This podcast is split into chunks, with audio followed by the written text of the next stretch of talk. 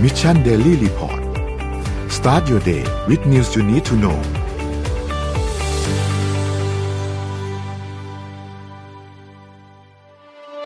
สิ้นสุดการรอคอยกับ Back on Track Planner สมุดจดรุ่นใหม่ปี 2021 จาก Mission to the Moon ผมอยากชวนทุกท่านกลับมาจดบันทึกชีวิต เปลี่ยนตัวเองให้กลับมาดีที่สุด ทำสิ่งนี้ไปพร้อมๆกัน Back on Track สู่เส้นทางที่คุณอยากได้ สามารถดูรายละเอียดได้ในเว็บไซต์ของ Mission to the Moon ขอบคุณครับ สวัสดีครับ ยินดีต้อนรับเข้าสู่ Mission Daily Report ประจำวันที่ 17 พฤศจิกายน 2020 นะครับ วันนี้อยู่กับพวกเรา 3 คนตอน 7 โมงถึง 8 โมง สวัสดีพี่โทมัส สวัสดีพี่ปีครับ สวัสดีครับ สวัสดีครับ วันนี้เรา แจกเต็มโต๊ะ เดี๋ยว แทบ เดี๋ยวจะไม่เห็นคนอ่านแล้วนะ เดี๋ยวเราจะโฆษณาทีเดียวนะฮะ เดี๋ยวเราขออัปเดตตัวเลขกันก่อน โอเค อัปเดตตัวเลขกันครับ ผู้ติดเชื้อจากอ่าอัปเดตจากจอห์นฮอปกินส์นะครับติดเชื้อทั่วโลกตอนนี้ 54ล้าน4 9 5 8 5 8 คนนะครับตัวเลขผู้เสียชีวิตอยู่ที่ 1 3 1 8 8 8 4 คน แล้วก็ตัวเลขผู้ที่รักษาหายแล้วอยู่ที่ 35ล้าน27,197 คนนะครับเราไปดูตัวเลขในไทยกันบ้างครับ ตัวเลขในไทยนะครับ ผู้ติดเชื้อสะสมเมื่อวานนี้สบครายงานตอน 11โมงครึ่ง เพิ่มเติมมา 1 คนนะครับหนึ่งคนนี้อยู่ในสเตจควอรันทีนะครับกลับมาจากญี่ปุ่นนะครับ ซึ่งคนนี้มีอาการนะครับก็คือมีอาการคัดจมูกมีอ่อนเพลียนะครับ แล้วก็ตัวเลขผู้เสียชีวิตยังคงอยู่ที่ 60 คนนะครับ เมื่อวานนี้มีรักษาหายเพิ่มเติมมาอีก 6 คน รวมแล้วเนี่ยมี 94 คนที่กำลังรักษาตัวอยู่ที่โรงพยาบาลครับ เราไปที่ข่าวแรกกันเลยดีกว่าฮะ อืมเป็นไงบ้างครับ เชื่อมกับโควิดเลยคิดว่าข่าวอันนี้น่าจะฮือฮากันเมื่อวานนี้ อืม ก็คือเรื่องของตัววัคซีนนะครับเมื่อวานนี้เนี่ยมีข่าววัคซีนตัวหนึ่งนะครับก็คือวัคซีนของบริษัทโมเดอร์นาช่วงนี้เนี่ยเป็นช่วงขิงวัคซีนกันถ้าใครเห็นเนี่ยติดตามเมื่อสัปดาห์ที่แล้วมีไฟเซอร์ใช่ไหมครับ อืม แล้วก็พอไฟเซอร์ออกมาปุ๊บ อืม สปุกนิก อ่า 5ก็ขิงต่อเลยทันที อืม ของรัสเซีย และหลังจากนี้เนี่ยหลังจากนั้นเนี่ยก็เป็นโมเดอร์นาครับ อืม โมเดอร์นาเนี่ยได้ทำเป็นหนึ่งในผู้ผลิตวัคซีนนะครับที่ตอนนี้เนี่ยได้มีการเปิดเผยผลการทดสอบวัคซีนในระยะที่ 3 นะครับ เบื้องต้นเนี่ยบอกว่ามีประสิทธิภาพสูงถึง 94.5%นะครับแต่ว่าทีนี้ที่น่าสนใจมันคืออันนี้ครับ บริษัทโบเนน่าเนี่ยเอ่อเมื่อเทียบกันระหว่างวัคซีนกับ อืม ไฟเซอร์เนี่ยนะครับอุณหภูมิในการขนส่งเนี่ยมันค่อนข้างที่จะสูงกว่า นั่นหมายความว่าการขนส่งทำได้ง่ายกว่า โอ้ ไม่ ย จ ขิงกระทั่งขนส่ง ำอ่าขิงกันทั้งขนส่งด้วย มันคือ critical point เลยเรื่อง ใช่ วัคซีน ซึ่ง เนี่ย ซึ่งอันเนี้ยเป็นจุดสำคัญนะ เพราะว่า อืม เอ่อด้วยอุณหภูมิของมันที่ อือฮึ ไม่จำเป็นต้องอยู่ในเอ่อจุดที่ อืม อุณหภูมิมันต่ำมาก อืม ๆ พอเป็นแบบนั้นเนี่ย ขั้นตอนการขนส่งมันก็ง่ายยิ่งขึ้น เพราะว่า อืม รถในการควบคุมการขนส่งหรือเครื่องบินเวลาส่ง อืม เอ่อตัววัคซีนไปเนี่ย มันก็ไม่ต้องทำอุณหภูมิที่ต่ำขนาดนั้น อืม มันก็ขนส่งได้ง่ายขึ้นด้วย ซึ่งอันนี้เนี่ยเป็นจุดที่ค่อนข้างได้เปรียบ แล้วก็แน่นอนเปอร์เซ็นต์สูงกว่าที่เจ้าอื่นๆ เออ อ่ะอย่างโมเดอร์นานี่เขาเอ้ยอย่างไฟเซอร์นี่เขา90 90 ใช่ไหมครับ อืม อันนี้94.5 Sputnik Sputnik อืม 92.5 อันนี้ อ่ะมีใครให้มากกว่านี้ไหมฮะ 94.5 ก็รอดูฮะมีใครให้มากกว่านี้ช่วงนี้เป็นช่วงขิงวัคซีน ก็ถือว่าเป็นข่าวดีนะช่วงนี้ก็เป็นข่าวดีมามาเป็นมาโดยตลอดนะครับ อืม เพราะว่าอย่างของโมเดอร์นาเนี่ยเขามีผู้เข้าร่วมการทดสอบเนี่ยประมาณ 30,000 คนเล อื ย ม นะครับแล้วก็มีการหยิบ เขาเรียกว่าเลือกคนที่ติดโควิดมาเนี่ย อืม 95 คนนะครับ แล้วก็พบว่า 95 คนนี้เนี่ย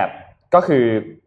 คือเมื่อเทียบกันแล้วเนี่ย อืม ถือว่าเป็นเปอร์เซ็นต์ที่ดี เมื่อเทียบกับบริษัทอื่นๆนะครับ อืม เพราะฉะนั้นก็ดูเป็นอีกหนึ่งความหวังหมู่บ้านฮะ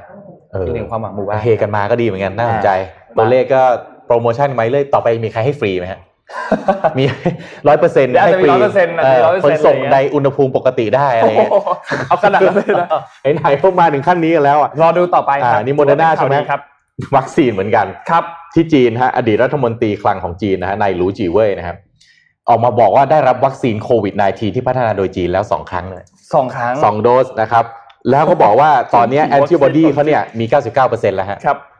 อ่า อ่าฮะ อ่านี่ไฟเซอร์ใช่ไหมสปุนนิกโมเดอร์นานี่ฟาฝั่งจีน ครับ คือตอนนี้เนี่ยเอ่อผู้ผลิตที่จีนนะผู้พัฒนาวัคซีนที่จีนนะครับผ่านการทดลองเฟส 3 คือเป็น clinical test เนี่ยเฟส 3 นะครับ อือฮึ วิธีการก็คือว่าจะฉีด 2 โดสเนี่ยภายในระยะเวลา 14 ถึง 28 วันนะครับสามสี่รายมีใครบ้าง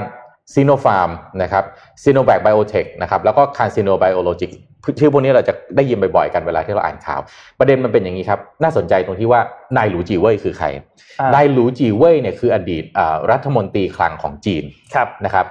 อดีตรัฐมนตรีคลังของจีนไม่พอปัจจุบันนี่เนี่ยเขาเป็นอ่าผู้ดูแลกองทุนที่ใหญ่ที่สุดในจีนก็คืออ่า China Investment Corporation มีเงินทุนที่อยู่ในการดูแลเนี่ยสองล้านล้านเหรียญสหรัฐ อือฮึ นะครับเป็นเป็น sovereign fund ที่น่าจะใหญ่อันดับต้น ๆ ของโลกนะครับ แล้วก็ปัจจุบันเนี่ยเป็นเอ่อ chairman ของ National Council for Social Security Fund ก็คือคล้ายๆกับเอ่อกองทุนประกันสังคมของของประเทศจีนนะครับ เพราะฉะนั้นการที่นายหลูจีเว่ยออกมาบอกเนี่ยอันนี้เนี่ยผมว่าน่าสนใจมากว่ามีโอกาสที่จะแซงเข้าโค้งไหม ทีนี้กลับมาดูนะฮะซีโนฟาร์มซีโนแวคไบโอเทคนะครับทันซีโนไบโอโลจิกปัจจุบันนี้เนี่ยสามสี่รายเนี่ยพัฒนาวัคซีนอยู่นอกประเทศหมดนะ อืม ไปพัฒนาอยู่ที่ UAE บาเรน อียิปต์จอร์แดน เปรูโมร็อกโกอาร์เจนตินา และก็อื่นๆนะฮะ ครับ ปัจจุบันกำลังเข้าสู่ final stage แล้ว มีอาสาสมัครมากกว่า 50,000 คน ที่ทดลองเมื่อกี้เท่าไหร่ 30,000 สามหมื่น นี่ 50,000 โอเค นะครับแล้วก็กลุ่มตัวอย่างในยครอบคลุมทั้งหมด 125 สัญชาติด้วย อ่าฮะ นะครับก็อันนี้เป็นที่น่าจับตา เพราะว่าข่าวของทางวัคซีนของทางจีนเนี่ยจีนเนี่ยออกมาบอกประกาศตั้งแต่อ่าประธานาธิบดีสีจิ้นผิงเลย ครับ ว่าวัคซีนนี่คือเหมือนกับวาระแห่งชาติของเขา อ่าฮะ ที่เขาจะต้องทำเรื่องนี้ให้สำเร็จให้ได้ อืม นี้ฝั่งตะวันตกก็พัฒนาไป แต่ฝั่งจีนผมเชื่อว่าไม่เบาแน่นอน อ่า ดีไม่ดีต้องดูว่าเขาเพราะว่าเขาเจอก่อนเพื่อนถูกป่ะ ใช่ เออเขาเพราะเขาเจอก่อนเพื่อนเนี่ย ก็ไม่แน่ว่าเขารู้ปัญหาก่อนเพื่อน ม มีโอกาสถ้าตอนนี้ออกมาบอกนู่นนี่นั่นไฟเซอร์ได้แล้วสปุตนิกได้แล้ว จับตาดูจีนให้ดีครับ ดีไม่ดีว่าจีนเอาละแล้วจีนเนี่ยอ่าถ้าจำที่ผมเคยบอกบอกได้เขาเน้นเรื่องของการ cooperation แบบครับพหูภาคี ครับ เพราะฉะนั้นการกระจายแล้วก็การผลิตตัววัคซีนของจีนเนี่ย ผมเชื่อว่าน่าจะมีประสิทธิภาพนะแล้วใกล้บ้านเรา อ่าฮะ เราไม่รู้ว่าพึ่งใครได้ใครได้ใครให้ประโยชน์ประเทศไทยเราก่อนเราพึ่งคนนั้นก่อนอะ อืม นะครับอ่าก็รอดูว่าจะมาน นท์เสริม ได้ วัคซีน ไหม นิดนึงไอตัววัคซีนที่นนท์บอกว่าเรื่องของการขนส่งมันเก็บในอุณหภูมิที่ อืม มันสูงกว่าได้เนี่ยเดี๋ยว อืม เปรียบเทียบตัวเลขกันชัดๆเลย วัคซีนของเอาของไฟเซอร์ก่อนของไฟเซอร์เนี่ยมันสามารถต้องเก็บรักษาในอุณหภูมิที่ลบ 75 องศาเซลเซียสถึงจะเก็บได้ประมาณ 6 เดือน ครับ แล้วถ้าอยู่ในตู้เย็นธรรมดาเนี่ยอยู่ได้ประมาณ 5 วัน อืม หลังจากนั้นประสิทธิภาพจะลดลง ซึ่งก็ไม่ อืม ควรจะฉีดใส่มนุษย์แล้ว อืม ส่วนวัคซีนของโมเดอร์นาเนี่ยเก็บรักษาง่ายกว่า เก็บได้อยู่ในอุณหภูมิลบ 20 องศาเซลเซียส อืม เป็นเวลา 6 เดือน อืม และถ้าอยู่ในตู้เย็นธรรมดาเนี่ยอยู่ได้เดือนหนึ่ง อืม ต่างกันเยอะมาก 5 วันกับ อืม เดือนหนึ่งถ้าอยู่ในตู้เย็นธรรมดา อืม เพราะฉะนั้นตัวนี้เนี่ยเรียกได้ว่าเป็นความหวังหมู่บ้านอย่างแท้จริง อืม ในเรื่องของทั้งประสิทธิภาพ อืม และเรื่องของการขนส่ง เพราะฉะนั้นตอนนี้เราเริ่มมีความห เดี๋ยว วัง เดี๋ยวรออีกสามวันเดี๋ยวมันมีจะอีไลน์ใหม่ออกมาอีก ใจเย็น เริ่มมีความหวังแล้วเดี๋ยวเดี๋ยวมีอีกนะ เออโปรโมชั่นมาเรื่อย น ๆ นนนเชื่อว่าตอนนี้ทุกคนกำลังแข่งกัน อ่า ทำเปอร์เซ็นต์ให้มันเยอะกว่าอยู่ ตอนนี้ เปอร์เซ็นต์อยู่ที่ 94.5%มีเจ้าไหนให้มากกว่านี้ไหมครับ ยังไม่ถึงร้อยเดี๋ยวมีได้อีกเรื่อย ใช่เพราะว่า เดี๋ยวสิ่ง มี ปัจ เรื่ จุ อยๆ บัน นะฮะ ที่ใช้อยู่ผมก็ไม่รู้ว่าทุกตัวที่เราใช้อยู่ตัวอื่นๆนะ มันร้อยหรือเปล่าเราก็ไม่รู้ ๆ นะ ใช่ ครับ ใช่ไหมแต่ว่าเก้าสิบก็ถือว่าเยอะมากเลยเนี่ยโอ้โห ใช่ถือว่าเยอะถือว่าเยอะมากครับ อืมแต่ฟังในหลูจีเว่ยบอก 99%นะของเขาอ่ะเออ เก้าสิบเก้าเลยเหรอ 99แล้ว แอนติบอดีขึ้นมา 99เปอร์เซ็นต์อ่ะเออ ไปฮะ ค เรา บผมพี่ปิ๊กมีข่าว อ่า นะครัเมื่อบ วานมีข่าวเอาข่าวลูกพี่ก่อนแล้วกัน ได้ครับ ลูกพี่ผมนะครับเจฟเบโซเมื่อวานถือว่าเป็นบัลลองเขาเลยนะ ขอภาพ อืม P หนึ่งกับ P สองที่เพิ่งส่งไปนะครับ เมื่อวานนี้นะครับเจฟเอ้ยไม่ใช่โทษทีอีกอันที่เพิ่งส่งมาที่ไม่ขึ้นภาพ อันนี้เดี๋ยวทีหลัง ขึ้นไปยัง เมื่อวาน P สองกับ P สามครับเอ้ย P สอง P สอง ที่สอง เอออันนี้พอดีวันนี้เรามีน้องฝึกงานมานะครับ อาจจะภาพจะงงหน่อยให้กำลังใจน้องด้วย วันนี้พี่ดับเขาเลื่อนตำแหน่งเป็นผู้คุมแล้วนะครับ แล้วก็ถ่ายทอดถ่ายทอดวิชาให้ทายาทอสูรครับ อ่านะครับอืมอ่าโอเคนะครับ เจฟเบโซนะครับ เมื่อวานได้ประกาศมอบเงินทุนบริจาคหลอดแรกจากกองทุนเบโซเอิร์ธฟันอันนี้นะครับ อืม โดยเป็นกองทุนที่เขาระดมทุนผ่านการโพสต์อินตัอินสตาแกรมโพสต์นี้เพียงโพสต์เดียว บอกว่าให้ทุกคนมาช่วยกันบริจาคแล้วเขาก็ แล้วก็เขาบอกเขาก็จะอ่าเอาเงินที่รายได้จากการอ่าทำาธุรกิจของเขาเนี่ยมอบให้กับกองทุนต่างๆ เพื่ออนุรักษ์สิ่งแวดล้อมนะครับ เมื่อวานเนี่ยมอบเงินหลอดแรกไปแล้วเจ็ดร้อยเก้าสิบเอ็ดล้านเหรียญ อืม นะครับโดยกองทุนเนี่ยเอ่อในโพสต์โพสต์ในไอจีเนี่ยเบโซบอกว่าจะระดมทุนให้ได้หนึ่งหมื่นล้านเหรียญนะครับ โอ้ เออเขาบอกเลยเขาเนี่ยเมื่อเมื่อวานเนี่ยเจ็ดร้อยเก้าสิบเอ็ดล้านเหรียญเนี่ยเป็นแค่หลัดแรกเท่านั้น อื ม ม นะแล้วก็โดยเมื่อวานเนี่ยมอบให้กับสิบสิบหกองค์กรสาธารณะนะครับ ก็มากน้อยต่างกันไปแต่หลักๆที่ได้ไปเนี่ยคือหนึ่งร้อยล้านเหรียญนะครับมีอยู่หกลาย คือถือว่าบริจาคเยอะมากนะครับแล้วมี World Wildlife Fund นะครับที่เรารู้จักกันดีเนาะแล้วก็ World Resource Institute นะครับ แล้วก็ The Nature Conservancy อืม Environmental Defense Fund กองทุนที่เกี่ยวกับสิ่งแวดล้อมทั้งหมดเนี่ย อืม เรียกว่าเขาเรียกว่าไงนะ มั่นใจละมีเงิน อืม เต็มที่นะ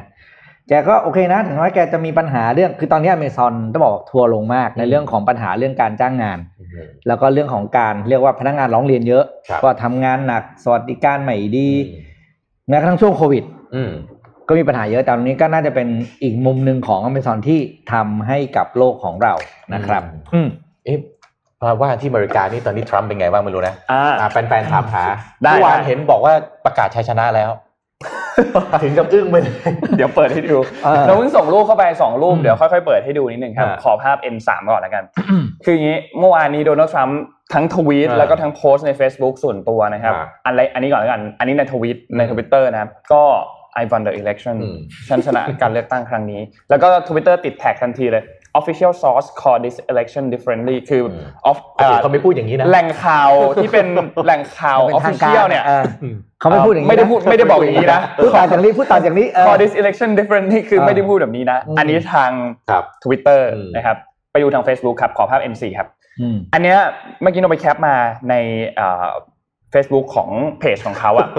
เขาโพสต์สองอันติดกันนะ ห่างกัน 6 ชั่วโมง อ่า ซึ่ง i w a n the election อันรอบแรกตะโกน อ่า ตะโกนใส่เป็นตัวใหญ่หมด ข้างบนก็เป็นพิมพ์ตัวพิมพ์ธรรมดาใช่ไหมครับ ซึ่ง Twitter ไอยตัว Facebook ติดแท็กทั้งคู่เลยว่า Joe Biden is projected winner of the 2020 U.S. presidential election ก็ คือ Joe Biden กำลังจะ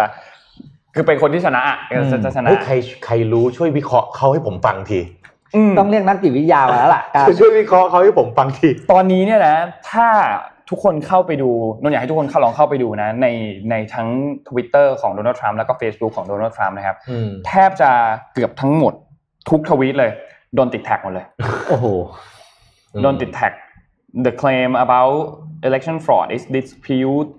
อืม มีติดแท็กว่าอ่า official เป็นยังไง มีติดแท็กแทบทุกทวีตเลย อ่ะ เกี่ยวกับเรื่องขอ อื ง ม ของของโดนัลด์ทรัมป์ตอนนี้นะครับ เออ ซึ่งตอนนี้ในขั้นตอนต่อไปเนี่ย เราจะเห็นว่าในทวีตของทรัมป์เนี่ยเขาก็มีการโพสต์คลิปบางอันที่เป็นเกี่ยวกับเรื่องของขั้นตอนการนับการเลือกตั้งที่ดูแล้วก็อาจจะมีอะไรแปลกๆ นิดนึงว่ามีการทุจริตเกิดขึ้นหรือเปล่า ซึ่งหลังจากนี้เนี่ยนนท์เชื่อว่าแน่นอนจะมีการฟ้องร้องกันเกิดขึ้น อืม เรื่องอาจจะไปถึงที่ศาลสูงสุดใช่ไหมครับ แล้วก็น่าจะมีการเต็มที่คือจัดให้มีการเลือกตั้งใหม่ในรัฐนั้นๆ หรืออาจจะมีการสั่งให้นับคะแนนใหม่อีกครั้งหนึ่ง ซึ่งทั้งสองอันเนี้ยดูมีความเป็นไปได้ เลือกตั้งใหม่ทั้งประเทศเป็นไปได้ไหม อยาก ไม่เคยเกิดขึ้นในประวัติศาสตร์อเมริกา อะไรที่ไม่เคย จริงๆ เกิดใน แค่ ประวัติศาสตร์ สั่งให้เลือกตั้งในรัฐนั้นๆ รู้สึกว่าก็ยังไม่เคยเกิดขึ้นเหมือน สุ กั ด น ๆแล้ว แต่ว่านับใหม่อันเนี้ยมี อืม มีนับใหม่เคยเกิดขึ้น แล้วก็ในรอบนี้เนี่ยก็มีแนวโน้มที่จะเกิดการนับใหม่เหมือนกันนะครับ ซึ่งก็ก็ต้องติดตามครับว่าสุดท้ายแล้วเนี่ยจะเป็นยังไงกันต่อที จะ นี้ ทันไหมเนี่ยจะทัน 20 มกราไหม นั่นน่ะสิจะทันหรือเปล่า เออ ไม่รู้เหมือนกัน ก็เราไปดูอีกฝ่ายมั้งว่าว่าอีกฝ่ายเนี่ยมีการพูดถึงยังไงบ้างนะครับ อืม โจไบเดนก็ออกมาบอกว่าเอ่อ people may die if his incoming presidential administration continue to be impacted by อืม Donald Trump ก็คือถ้าแต่อะไรก็ตามที่แบบช่วงการเปลี่ยนถ่ายประธานาธิบดีเนี่ยยังมีปัญหาอยู่โดนัลด์ทรัมป์ไม่ยอมจะลงจากตำแหน่ง อืม ยังบอกว่าตัวเองชนะการเลือกตั้งอยู่เนี่ยทั้งที่ผลออกมาแล้วเนี่ยนะครับ อื ก็อาจจะทำให้คนตายมากขึ้น เพราะว่าการ อืม ควบคุมโควิดของโดนัลด์ทรัมป์กับการควบคุมโควิดของโจไบเดนก็อาจจะมีแนวทางที่แตกต่างกันอย่างชัดเจน อืม เขาก็ออกมาเคลมว่าของเขาดีกว่า ซึ่งอันนี้เป็นเรื่องปกติ อืม ทั้งสองฝ่ายจะเคลมว่าของตัวเองดีกว่าอยู่แล้วเอ่อ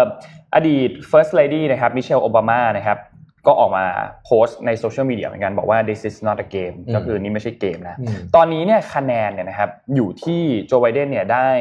306 นะครับ แล้วก็ซึ่งซึ่งเลย ม 270 ไปแล้วนะ ก็คือ ไปไกลแล้ว ครองเสียงส่วนมากไปแล้วนะครับ แต่ยังไงก็ตามโดนัลด์ทรัมป์ก็ยังทวีตว่า I won the election เพราะฉะนั้นก็ ก็ให้กำลังใจแกด้วย ต้องให้กำลังใจโดนัลด์ทรัม คิด ป์ ว่าไงฮะ อ่านข่าวทรัมป์อยู่ทุกวัน ก็ก็น่าจะเป็น ก็เป็น เออเหมือนแก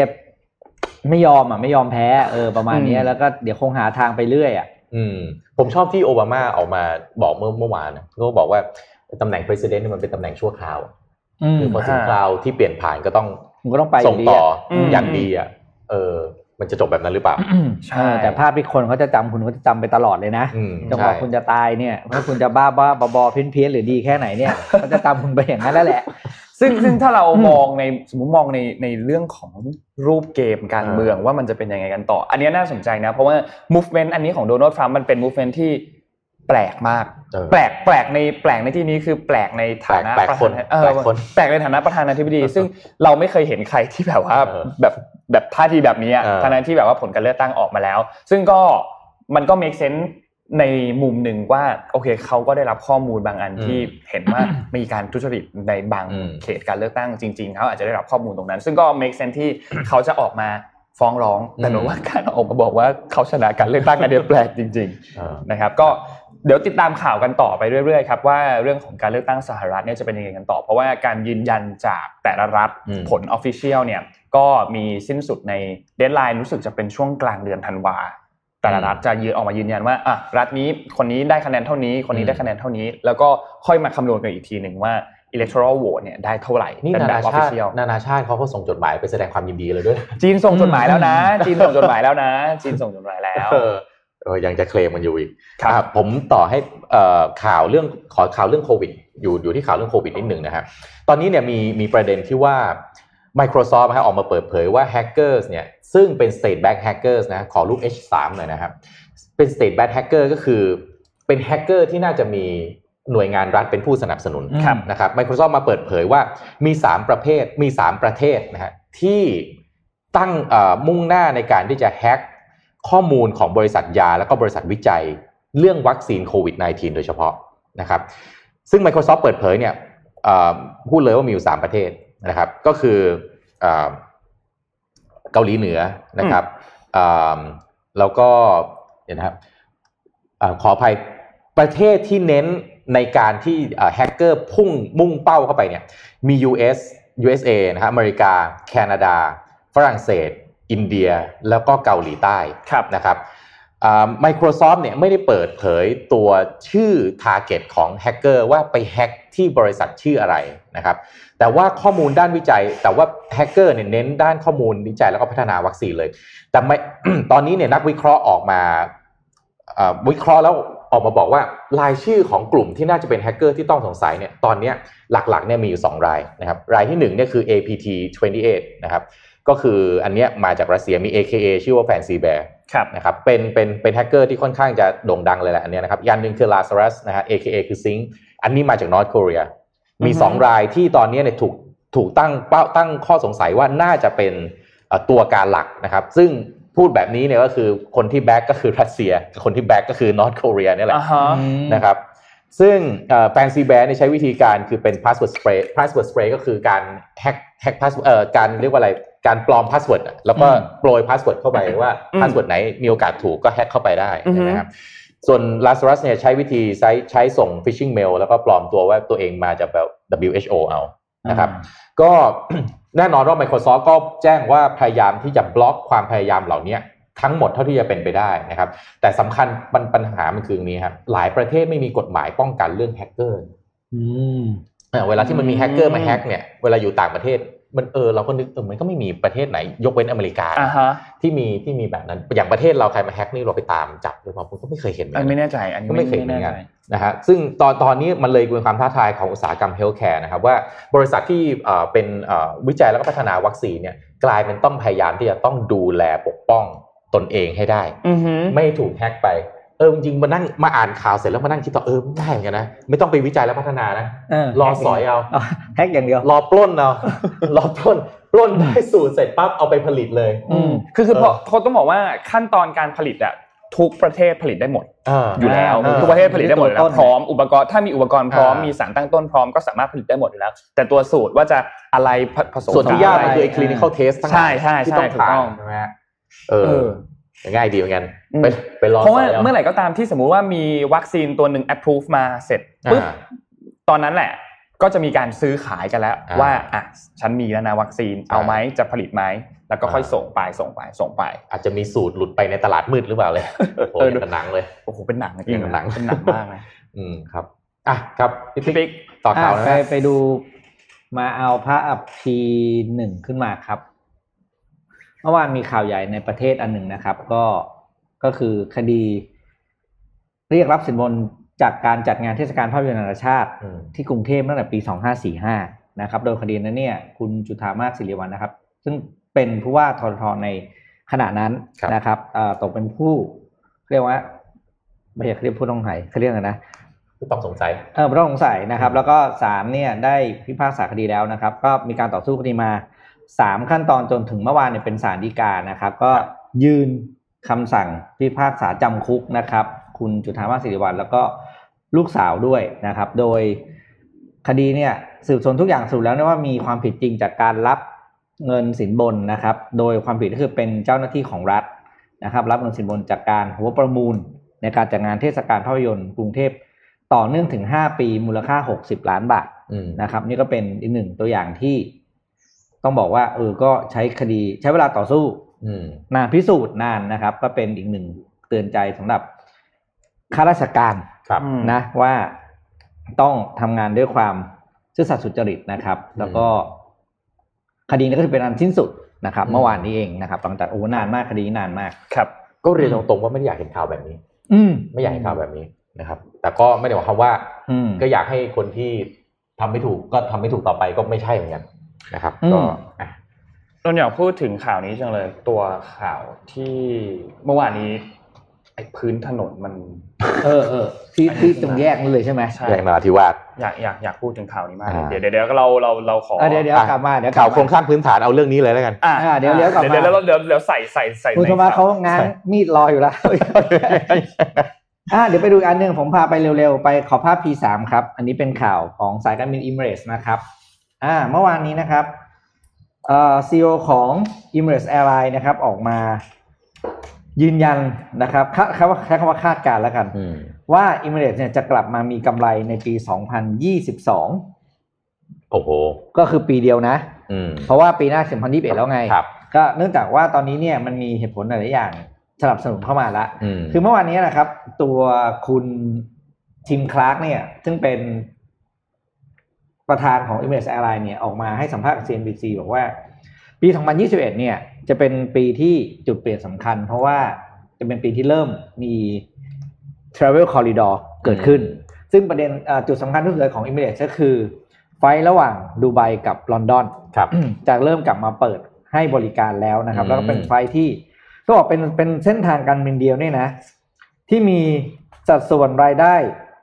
ให้กับอิมเดตถึงหกสิบเปอร์เซ็นต์นะครับ คือบินกันจริงจังมากเลยผมก็บอกโหเขา โอ้โห ที่เดียวเลยเหรอ อ่า อะไรอย่างเงี้ยนะเออวันเนี้ยจะกลับมาเปิดแล้วเพราะเทรเวลคอริดอร์มันเปิด อืม ก็ทำให้สถานการบินเนี่ยกลับมาเริ่มโอเปเรตได้ อืม แล้วปีหน้าจะเป็นปีที่เริ่มการสะสมเงินสดต่อ อืมแต่ นะแล้วก็ อังกฤษนี่กำลังหนักเหมือนกันนะพี่ หนักหนัก หนัก แต่ว่าม าก เขาเปิดเนี่ยเปิดคือ ประเด็นก็คือคนที่ไปจากดูไบเข้าไปได้ไง อืม นั่นก็คือเข้ารับอยู่แล้วทางนู้นน่ะ อืม อ่าฮะ แต่ขากลับเข้ามาประเทศ อื่น ๆ ของตัวเองเนี่ย เอ่อก็คงจะต้องไปควอรันทีนต่อไปนะครับ อืม ก็ถ้าอย่างเอมิเรสเนี่ยกลับมากำไรได้ น่าจะเป็นกำลังใจให้กับสายการบินอื่น ๆ นะ เพราะว่าเอมิเรสเนี่ยเฉพาะครึ่งปีนี้นะครับขาดทุนไปแล้ว 3,800 ล้านเหรียญสหรัฐนะครึ่งปีเองนะ อืม แล้วยังอีกครึ่งปีที่เหลือเนี่ยไม่รู้เป็นยังไงบ้างนะครับ อืม ก็ถือว่าเป็นข่าวดีนะ อืม มีสายการบินออกมาประกาศมั่นใจแล้วว่าจะกลับมากำไรได้ แต่คำว่ากำไรคือไม่นับขาดทุนสะสมนะไม่เกี่ยวนะ โอเค อ่าคือ เดี๋ยวไปเป็น กำลั ล้าง ง ใน กัน ฟิสิก a l เยียนั้นเนี่ยเขาจะกำไรได้ อืม เดี๋ยวเขาค่อยๆไล่ แล้วการบินไทยเราเป็นไงบ้างไม่รู้เนี่ยเป็น ก็ ประกาศขาดทุน อืมก็เขาก็ เดี๋ยว ตอนตอนนี้อะไรนะเขาเรียกพนักงานกำลังทำเรื่องอะไรกันอยู่ไงเขาจะมีสารพัดโครงการออฟเฟอร์ออกมา อืม เพื่อนก็เล่าให้ฟังแต่ว่าพอดีผมไม่เห็นเป็นข่าวก็เลยไม่ได้เอามาเล่าให้ฟัง อื ก็มีแบบแพ็กเกจ A B C อะไรคุณก็ไปลงแสดงความจำนงเอาอะไรอย่างเงี้ย ครับ อืมมม ก่อนเข้าเจ็ดโมงครึ่ง ครับ ขอขายของนิดนึง อืมเออ วันนี้เดี๋ยวนะเอาเอาเริ่มจากของแจกก่อนแล้วกัน อืม วันนี้ของแจกเรามี เพียบ มีหนังเพียบ เหมื จ อนเดิม ริงๆมีหนังสือก่อนหนังสือพูดด้วยภาพเล่มที่สอง โอ้นี่ดีมากผมอ่านแล้ว อ่า พอดีได้มาเหมือนกัน อ่าใช่ใช่ใช่ ดีมาก แล้วก็มี mystery box กี่กล่องฮะ หกกล่องครับ หกกล่อง หกกล่อง อ่า ครับ หกกล่อง แล้วก็ของ mystery Anitech bag อันนี้เป็นอะไรครับคุณ a น i โทมัส เทคก็อุปกรณ์ดูแลรักษาตัวเอง a n i t e c Lab Pass Series เหมือนเดิม อ่าโอเค เฮ้ยหอมมากเลยนะ สามรางวัล ผมหอมมาก ขอขอบคุณมา คุ ก ณเลือกเลือกกลิ่นได้ไอ้นี่มาก เพ เลย ราะฉะนั้นตอนนี้เรามีทั้งหมด 6 5 11บวกอีก 3 14 เพียบ อ่า อ่ะแจกอย่างเดียว แต่ก่อนจะแจกขายของก่อน ขายของก่อน โอเคมันคืออะไร ชดนเชิญครับ เราคิดว่าทุกคนน่าจะ สงสัย ตาน่าจะ ว่าไอ้ จับจ้อง เรื่องนี้ น่าจะ คืออะไร สงสัยว่าสิ่งนี้คืออะไร เดี๋ยวก่อนนะใจเย็นอันอันนี้ก่อน อันนี้คือของเก่า อันนี้คือตัวแพนเนอร์ปีที่แล้ว ขอขอแป๊บขอเบรกนิดนึงนะไอ้ดับเร็วมากเลยแปะลิงก์รอแล้วเนี่ย อันนี้อ่ะอันนี้แพนเนอร์ปีที่แล้ว ส่งดีมาก เอามาไม่ได้ขายแล้วเพราะหมดไปแล้ว เอามาวาง อืม เปรียบเทียบให้ดูเฉย อืม ๆเพราะฉะนั้นเล่มนี้เราพูดถึงแค่นี้พอ อ่าโอเคครับเดี๋ยวมาตกตกอ่า อ่ะ เล่มของ อ่ะ จริงอันนี้ครับปี ของจริง นี้ คือเล่มนี้ นี่คือเล่มใหม่ อืม ตัว back on track Planner ของปี 2021 นะครับ อืม ตัวนี้อย่างที่เห็นเลยขนาดไซส์มันจะใหญ่กว่าเดี๋ยวเปรียบเทียบให้ดูนิดนึง ไซส์ใหญ่กว่าไซส์ใหญ่กว่า เห็นไหมฮะนี่ไซส์มันจะใหญ่กว่า อ่า นะครับ ไซส์จะใหญ่กว่า อ่าช่วงพ่อค้าออนไลน์ อ่ะ เออ ทีนี้ไอเล่มนี้ต้องบอกว่าเดี๋ยวขายนิดนึงขายก่อน มันเห็นเห็นโต๊ะที่ นี่ไงดับมาสูบกล้องแล้ว โต๊ะไหม โอ้โห โต๊ะไหม โอ้โห มันสามารถวางกลางแบบอย่างนี้ได้ ขอซูมกล้องมาเลยฮะ นี่ อ่า เอาเอากล้องลงนิดนึงครับกล้องลงนิดนึงเอ่อหนังสือทุกอย่างพังหมดเลยแป๊บนึงนะแป๊บนึงนะ โอ้โห ขอขายไว้หน่อยนะขอขาย ของ ไว้หน่อยนะ ขายของไม่สนใจ ขอขายนิดนึงครับ แจกเลยเย ขอขายของนิดนึงฮะ อ่า นี่มันสามารถที่จะกาง ได้ร้อยแปดสิบองศาก างร้อยแปดสิบองศาอย่างนี้เลย อืม อ่าแล้วก็มีเชือกเป็นตัวริบบิ้นเนี่ยที่ไว้ขั้นหน้าเนี่ยสองเส้นนะครับเป็นสีสีกรมเส้นหนึ่งสีเทาเส้นหนึ่งนะครับ แล้วก็มีตัวเชือกที่เอาไว้รัดสมุดตรงนี้ด้วย ซึ่งต้องบอกว่ากระดาษรอบนี้เนี่ย แก้ปัญหาทุกอย่างที่เล่มที่แล้วมีตัวรอบที่แล้วเนี่ยเราอาจจะมีปัญหาตัวที่เย็บตรงนี้แล้วมันอาจจะขาดนิดนึงเวลาเราเปิดแบบเต็มๆรอบนี้ไม่มีไม่มีปัญหานั้นแล้ว แล้วก็อีกปัญหาหนึ่งก็คือเรื่องของบางคนที่ใช้กระดาษเป็นเขาเรียกว่าเอ้ยใช้ปากกาเป็นปากกาหมึกซึม ซึม อ่าตัวเนี้ยกระดาษหนากว่าเดิม อืม สีก็เป็นสีที่ดูอ่านแล้วสบายตากว่าเดิมเป็นถนอมสายตาด้วย แล้วก็ที่สำคัญครับ เขียนหมึกซึมไม่ซึมแล้ว อืม นี่ อ่าไม่ซึมแล้วไม่ซึมแล้วนะฮะ เพราะฉะนั้นใครที่รออยู่ก็ ข้อดีคือ ที่สุด ใช้ ครับ ใช้เอ่อแพนเนอร์นี้ productivity คุณจะดีขึ้นอย่างน้อย 20%เ ครับผม อืม ออเพราะวางแผนดี ใช่ฮะถูกต้อง อ่า ฮะเพราะฉะนั้นจะหมดแล้วนะครับ ตอนนี้จะหมดแล้วนะฮะจะหมดแล้วจริงๆนะครับ เพราะฉะนั้นรีบไปซื้อกัน อ่า ครับ แล้วก็ น่าสนใจ เอ่อรู้สึกว่าดราฟจะทิ้งลิงก์ไว้ให้แล้วใช่ไหมครับ มิชชั่นเดลี่ช้อป ปิ้ง เดลี่ช้อปปิ้งฮะก็ฝากแพลนเนอร์ด้วยนะครับ อืม Back on Track Planner 2021 แล้ว back ะครั on track ก็อย่าลืมเข้าไปดูวีล็อกของคุณลวิทย์เขาด้วย อ่าใช่ใช่และที่สำคัญเดี๋ยวเราจะมีคลิปที่สอนใช้แพนเนอร์ด้วย อืม ใช่ไหม อืม เดี๋ยวมีคลิปสอนใช้แพนเนอร์ด้วยเพราะฉะนั้นก็ติดตามครับ อืม สำหรับใครที่จองไปแล้วก็รอของได้เลย อืม นะฮะเราเริ่มจัดส่งรู้สึกจะต้นเดือนหน้าใช่ไหมครับ อ่า ช่วงต้นเดือนธันวาคมนะครับ เดี๋ยวยังไงทุกคนจะรู้ทุกคนจะได้ข้อมูลอยู่ละว่าเราเริ่มจัดส่งสินค้าแล้วเราก็จะมาอัปเดตข้อมูลกันให้ฟังเรื่อย อืม ๆนะครับโอเคฮะ เจ็ด หมดช่วงการขาย หมดช่วงขาย หมดช่วงขาย ครับเหนื่อยเหนื่อย ขายหนักมาก ครับ โอ้ย อ่ะ ครับผม นนท์ขายก็ดูดีแหละ ขายแทบพี่ขายแต่แบบว่า นี่รายการอะไรเลยอะอืมอ่าเดี๋ยวไปดูช่วง เจ็ดโมงครึ่งครับ เจ็ดโมงครึ่งกันนะครับ วันนี้คือเมื่อวานนนท์เขาเพิ่งมอบหมายว่าพี่ปิ๊กเขาทุกคนเจ็ดโมงครึ่งด้วยครับเออ พอดีเรามีการสับคิวอันนี้หน่อยตอนแรกนนท์จะไม่ได้มาวันนี้ อ่าก็เลยเพิ่งทำมามาเมื่อคืน แล้วก็เอาบทความที่เพิ่งเขียนในเพจตัวเองไปเดี๋ยวโทมัสคุณโทมัสกับคุณนนท์ช่วยเสริมด้วยแล้วกันนะครับ ได้เลยครับ มันเป็นโพสต์ที่พี่เขียนเรื่องทำไมเราจำเป็นต้องทำงานร่วมกับผู้อื่น อืม คือเราจำเป็นมากเลยนะในการทำงานในอนาคตคุณต้องทำงานร่วมกับคนอื่นได้ อืม นะฮะก็เป็นโพสต์ จริ ที่ งค ร รับ วบรวม mindset ของวิธีคิดว่าทำไมเราจะต้องอย่างเงี้ย อ่านะครับ ไปดูข้อแรกครับ คือเราไม่ได้เก่งทุกเรื่องนะ อืม คือเป็นเรื่องปกติมากที่เราจะ ไม่รู้เรื่องหรือไม่เก่งอะไรสักสี่ห้าเรื่องอ่ะเพราะฉะนั้นอย่าอย่าฝืนแล้วก็พยายามคิดว่าเราเราเก่งทุกเรื่องเลย อืม เพราะว่าแม้บางเรื่องมันจะมีอะไรที่โอ้โหเราเก่งนะบางเรื่องเราเก่งเก่งนะแต่มันจะมีบางเรื่องที่เราสู้คนอื่นไม่ได้อยู่ดีแหละเพราะฉะนั้นน่ะรับสภาพซะเถอะนะครับ อ่ะต่อมาครับ เราไม่สามารถทำงานทุกอย่างคนเดียวได้นะ อืม คือเทียบง่ายๆครับ ปริมาณงานวันนี้กับสมัยก่อนมันไม่เท่ากัน อื แน่ ม ๆโดยเฉพาะคนที่ทำธุรกิจนะ วันที่คุณเริ่มต้นเนี่ยงานมันอาจจะดูเหมือนเยอะนะ อืม แต่ในวันที่ธุรกิจคุณคุณขยายตัวขึ้นมาแล้วอะงานมันเยอะกว่ามาก ยิ่งหนัก ใหญ่ ถ้าถามคุณธรรมัสได้นะไปอ่านชีวิตคุณธรรมัสใน ตอนทะยานอ่ะ โอ้โหเราได้เล่าให้ฟังเนี่ยอ่ะต่อมาก็คือการแข่งขันปัจจุบันมันรุนแรงกว่าเมื่อก่อน อืม อ่าแล้วก็ความรับผิดชอบงานอย่างที่ว่าแหละ ตัวงานเดิมมันก็เยอะอยู่แล้วอ่ะ อืม เออแล้วมันก็มีอะไรใหม่ ๆ มาให้คุณต้องคทรั ำ บ เพราะฉะนั้นเนี่ย นี่คือเหตุผลข้อที่สอง อืม ข้อต่อมาครับ ข้อต่อมาเนี่ยบอกว่าเรามีเวลาจำกัดคือ อันนี้ไม่ต้องอธิบายมากเพราะทุกคนหนึ่งวันมี 24 ชั่วโมง คุณ อ่า ทำงานได้อย่างมากก็สุดๆก็ 20อะ อืม แต่คุณก็ไม่สามารถยืนระยะ 20 ชั่วโมงได้ทุก ทุกวั วัน น อืม ดูแล้วนะครับอ่ะข้อต่อมา อันนี้หลายคนอาจจะไม่ทันนึก อืม ความเก่งของเรามีวันหมดอายุนะครับ อืม และหลายเรื่องที่คุณเก่งวันนี้ เอ้ย ในหน้าสมัยก่อนนะวันนี้ อืม อาจจะมีอย่างอื่นมาทดแทนได้แล้ว ตัวนี้จริงมาก อย่างเช่น ถ้าคุณเป็นคนที่จดผมใช้คำว่าจดจดชาวเลขใช่ไหมอ่าจดกับนักข่าวหรือว่าพิมพ์ดีดอย่างเงี้ย อ่าฮะ ซึ่งเดี๋ยวนี้มันมันไม่ได้ใช้แล้ว ไม่ ไง จำเป็นแล้ว แปลแปลว่าความเก่งอันนั้น อ่า ของคุณวันนี้อาจจะใช้ไม่ได้แล้ว อืม หรือประโยชน์มันน้อยลง อืม ครับ เพราะฉะนั้นหาอย่างอื่นมา หาคนอื่นมาเสริมตัว อืม คุณเองจะดีกว่า ข้อต่อมานะครับ แล้วก็ จะวนกับความเก่งนี่แหละ อืม ไม่มีใครเก่งไปได้ตลอด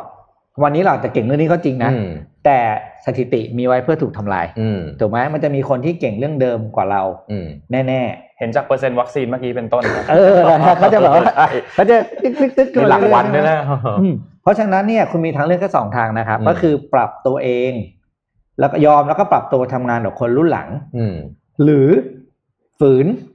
แล้วก็ลุยเดี่ยว อืม ยืนหนึ่งอ่ะ อืม เพื่อที่จะแล้วสุดท้ายคุณก็จะโดนคลื่นซัดหายไปอยู่ดี ครับ แล้วคุณก็มีทางเลือก อืม นะครับอ่ะข้อต่อมานะครับ การมีคนมาช่วยเนี่ย คือการให้โอกาสพวกเขาได้แสดงฝีมือนะ อืม เรามักจะคิดว่าเราทำคนเดียวได้ไม่เป็นไรหรอก อืม แต่อย่าลืมว่า คนหลาย ๆ คนเขาก็รอโอกาส อืม ถ้าเกิดคุณเป็นคนที่หยิบยื่นโอกาสนั้นให้เนี่ย คุณอาจจะเจอเขาเรียกว่าเพชรเม็ดงามที่ซ่อนอยู่ อืม แล้วสุดท้ายเขาจะกลายเป็นคนที่ไม่ลืมเราอ่ะ อืม เพราะเราเป็นคนให้โอกาสเขานะครับ ข้อต่อมา เฮ้ยเรามีเรื่องอะไรให้ทำอีกเยอะแล้ววะ ไม่ต้องกลัวว่าจะไม่มีอะไรทำถ้า มีคนอื่นมาช่วยงานนี้แล้วเราจะว่างไม่ต้องกลัวนะครับ อืม เยอะแน่นอน ข้อต่อมานะครับ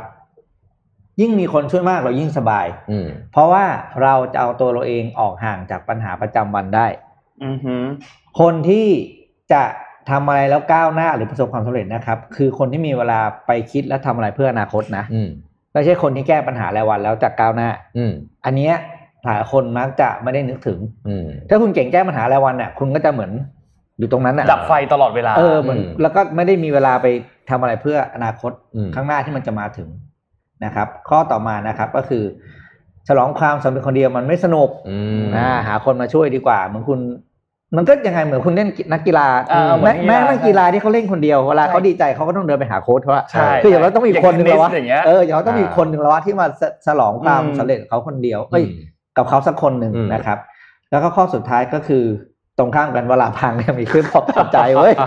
เฮ้ยแล้วก็ประเด็นก็คือเรามีคนไว้แชร์ knowledge กัน อืม อ่า ว่าไอ้เรื่องเนี้ยเราพังหรือว่าเราเฟลเพราะอะไรเพื่อจะได้เป็นบทเรียนสำหรับอนาคต คนที่ทำงานคนเดียวจะไม่ได้เห็นมุมมองที่แตกต่างไปจากสาเหตุของความผิดพลาด อืม คุณจะมองไม่ออกอะ่ะแล้วคุณ อ่า ก็จะงงแล้วก็วนอยู่เอ้ยทำไมเราทำอย่างนี้แล้วมันไม่ถูก อืม แต่พอมีคนอื่นมาช่วยทำมันจะช่วยให้เรา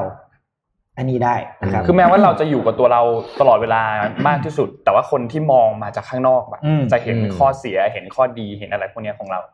ก็ทำงานกันเป็นทีมไปด้วยกันไปได้ไกลกว่าอยู่แล้ว ถูกต้อง อ่าครับ แล้วก็สุดท้ายก็ฝากไว้ก็คือว่าการเริ่มต้นทำงานผู้อื่นได้ มันต้องเริ่มจากการปรับความคิดของตัวเองก่อน อืม อืม ถ้าเรายังดื้อดึงแล้วก็ไม่เชื่อว่าการทำงานร่วมกับคนอื่นเนี่ย มันจะให้ข้อดีกับเราเนี่ยยังไงคุณก็ทำไม่ได้ เออจริงนะมันต้องเริ่มจากเราเชื่อก่อนจริงๆ นะครับ ก็กลับไปอ่านในสิบข้อเนี้ย อ่ะคุณโทมัสสรุปหน้าที่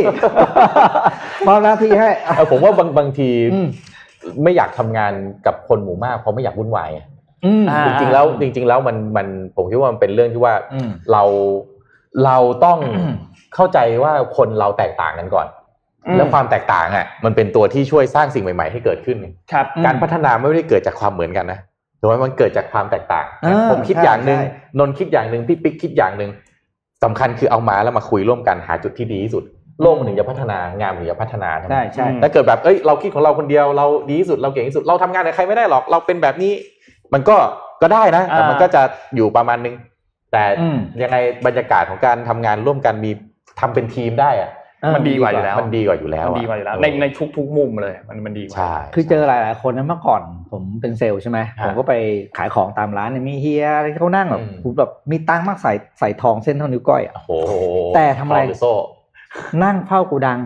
อ่า คนอะไรนะหกสิบล้อมาลงใช่ไหม อ่า ลงซิวลงน้ำปลาเนี่ยขึ้นลงขึ้นลงแกนั่งนับเอง อ่า ถามเป็นแล้วเพราะว่ากลัวกลัวลูกน้องโกง อ่า คุณคิดดูว่าคนใส่ทองเส้นเท่านิ้วก้อย อ่านั่ นั่งทำงานทุกวันนะ ผมไปแต่ย อ่า ผมก็เจอแกเพราะว่ามันจะเป็นเวลาไปหาเขาใช่ไหมกลายเป็นว่าชีวิตนี้คือ พอไม่ไว้ใจใคร ไม่ไว้ใจอ่ะ อืม ก็ไปไหนก็ไม่ได้บอกไปเที่ยวบอกไปเที่ยวก็ อืม ไม่มีความสุข อืมไอ้ยทำงานแต่ว่าเอออ ม พี่ปิ๊กพูดมาอันเนี้ยผมนั่นเลยนะ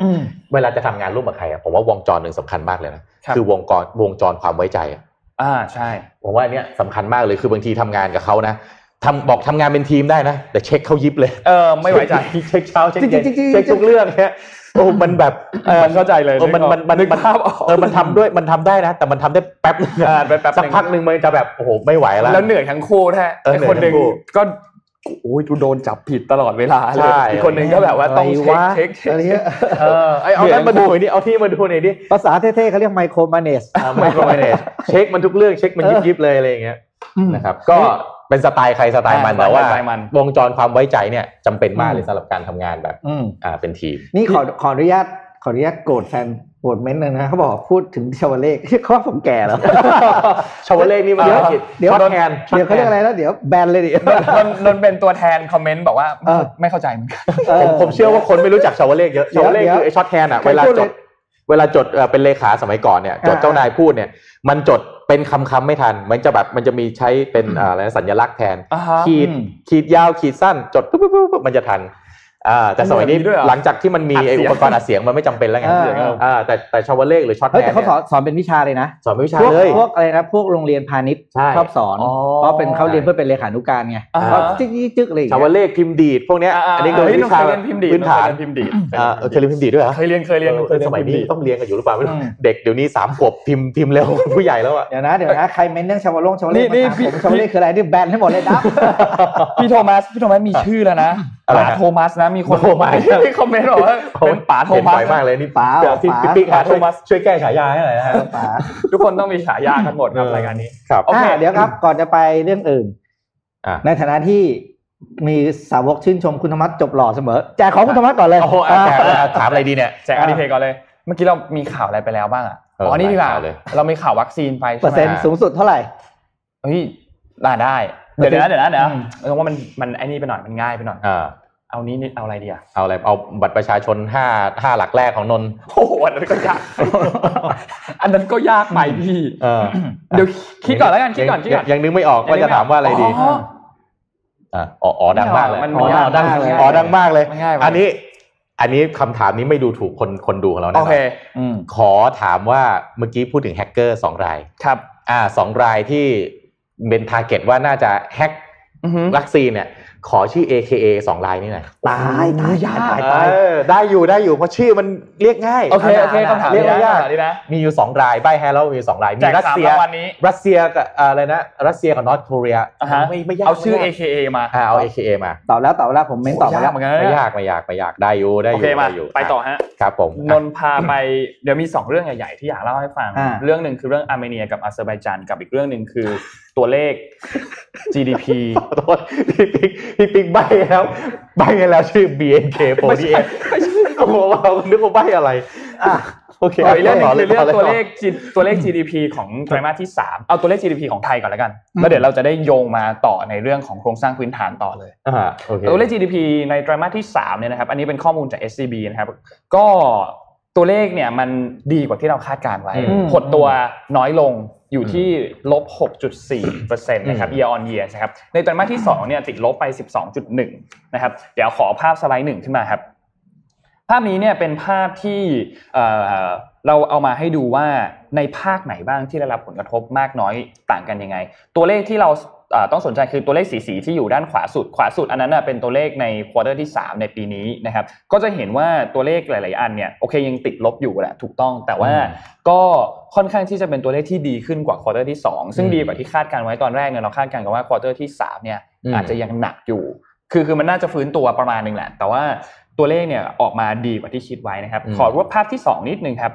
ภาพที่2เนี่ยจะเห็นเลยว่าตัวเลขเช่น การลงทุนภาครัฐ แล้วก็บริโภคของภาครัฐเนี่ยดีขึ้นนะครับ แม้ว่าการบริโภคของภาคเอกชน แล้วก็การลงทุนของภาคเอกชนเนี่ยยังติดลบอยู่ แต่ว่าอันนี้เนี่ยจริงๆต้องบอกว่าเป็นผลจากหลาย ๆ โครงการที่รัฐออกมา อืม ไม่ว่าจะเป็นเอ่อพวกโครงการที่ออกมาช่วยเหลือต่างๆอะ อืม ที่ให้แต่ละคนเข้าไปลงทะเบียนกัน แล้วก็ใช้พวกนี้เนี่ยแสดงออกมาให้เห็นถึงตัวเลขว่ามันก็ดีขึ้นจริง ๆนะครับ ทีนี้มูลค่าการส่งออกสินค้าเนี่ยแล้วก็บริการเนี่ยนะครับยังคงหดตัวอยู่นะครับในเป็นไตรมาสที่ 4 ติดต่อกันแล้ว ซึ่งอันนี้เนี่ยก็แน่นอนว่ามันมีผลมาจากเรื่องของการภาคบริการแล้วก็การท่องเที่ยวด้วยที่มันยังหดตัวสูงๆอยู่นะครับ อืม ตอนนี้เนี่ยมันหดตัวเร่งตัวขึ้นนะครับ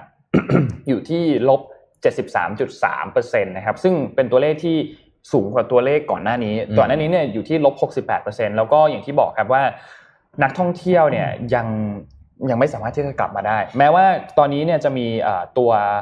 นโยบายอันหนึ่งที่เป็น long stay ที่ให้นักท่องเที่ยวชาวต่างชาติมา แล้วก็อยู่พักอาศัยเป็น อืม ระยะเวลานานที่รู้สึกนานที่สุดคือ 3 เดือน อืม แต่ว่าต้องเข้ากักตัวควอนตีนก่อน อื นะ ม แล้วก็ค่อยเอ่อ เข้ามาพักอาศัยอยู่เนี่ยประมาณ 3 เดือน ซึ่งอันนี้เนี่ยมันก็เป็นส่วนน้อยมาก อืม ๆ คือถ้าเทียบกับตัวเลขที่เป็นตัวเลขภาพใหญ่แล้วเนี่ยน่าจะไม่ได้ส่งผลอะไรมากขนาดนั้นนะครับ ส่วนตัวมูลค่าการนำเข้าสินค้าแล้วก็บริการเนี่ยก็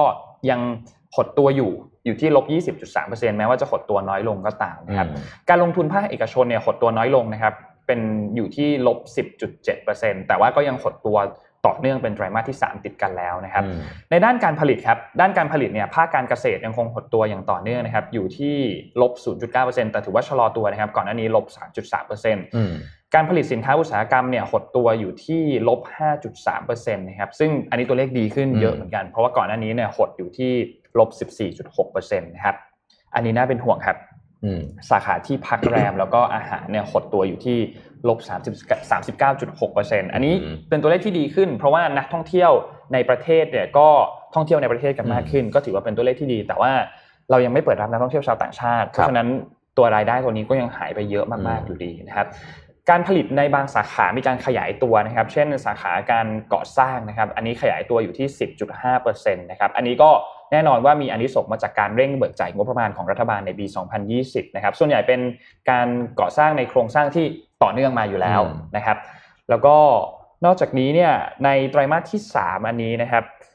หดตัวน้อยลงจากอ่ะพวกมาตรการต่างๆ ที่ออกมา เช่น โครงการกำลังใจ โครงการเราเที่ยวด้วยกัน พวกมาตรการช่วยเหลือกลุ่มเปราะบาง พวกนี้เนี่ยก็ทำให้ตัวเลขมันดีขึ้น แต่ว่าอย่างไรก็ตามนะครับ ภาคการท่องเที่ยวต่างชาติเนี่ยก็ยังซบเซาอยู่ การลงทุนภาคเอกชนเองก็ยังหดตัวค่อนข้างสูงอยู่เหมือนเดิมนะครับ ทีนี้ในไตรมาสสุดในไตรมาสสุดท้ายเนี่ยสิ่งที่เราต้องติดตามนะครับคือคิดว่าน่าจะเป็นไตรมาสแห่งการฟื้นฟู อืม นะครับก็แต่ว่าในอัตราการติดลบอ่ะอาจจะยังติดลบอยู่ แต่ว่า อืม ติดลบในตัวเลขที่น้อยลงนะครับ การลงทุนในภาคเอกชนแล้วก็ภาคการท่องเที่ยวเขาคาดการณ์กันว่ายังคงซบเซาอย่างต่อเนื่องนะครับ แม้ว่าจะมีมาตรการลองสเตย์ออกมาแต่มันก็เป็นส่วนน้อยมากๆ ทีนี้ก็ต้องรอจนกว่าจะมีตัววัคซีนออกมานะ อืม เดี๋ยวน้องขอภาพที่สามนิดหนึ่งครับ ภาพที่สามอันนี้เนี่ยเป็นภาพที่เกี่ยวกับเรื่องของประเทศคู่ค้าสำคัญของไทยนะครับ เราจะเห็นว่าหลาย ๆ ประเทศเนี่ยเริ่มมีการกลับมาล็อกดาวน์อีกครั้งหนึ่งอย่างเช่นอิตาลีเนี่ยเริ่มมีการล็อกดาวน์แล้วในวันที่ 26 ตุลาคม แล้วก็ล็อกดาวน์ยาวไปจนถึงช่วงปลายเดือนนี้นะครับ อืม เบลเยียมเช่นเดียวกันเยอรมนีอังกฤษ แล้วก็มาเลเซียเองก็มีการประกาศล็อกดาวน์เพิ่มเติมเหมือนกันจะเห็นว่าทำให้เอ่อประเทศที่เป็นคู่ค้าในการส่งออกของไทยเนี่ยก็ค่อนข้างหนักเหมือนกัน อืม ซึ่งเราก็คาดว่าน่าจะได้รับผลกระทบจากอันนี้ไม่มากก็น้อยนะครับ อีกเรื่องหนึ่งครับภาพสุดท้ายแล้ว ภาพสุดท้ายนี่เป็นภาพที่สี่อันเนี้ยต้องบอกว่าเป็นแผลเป็น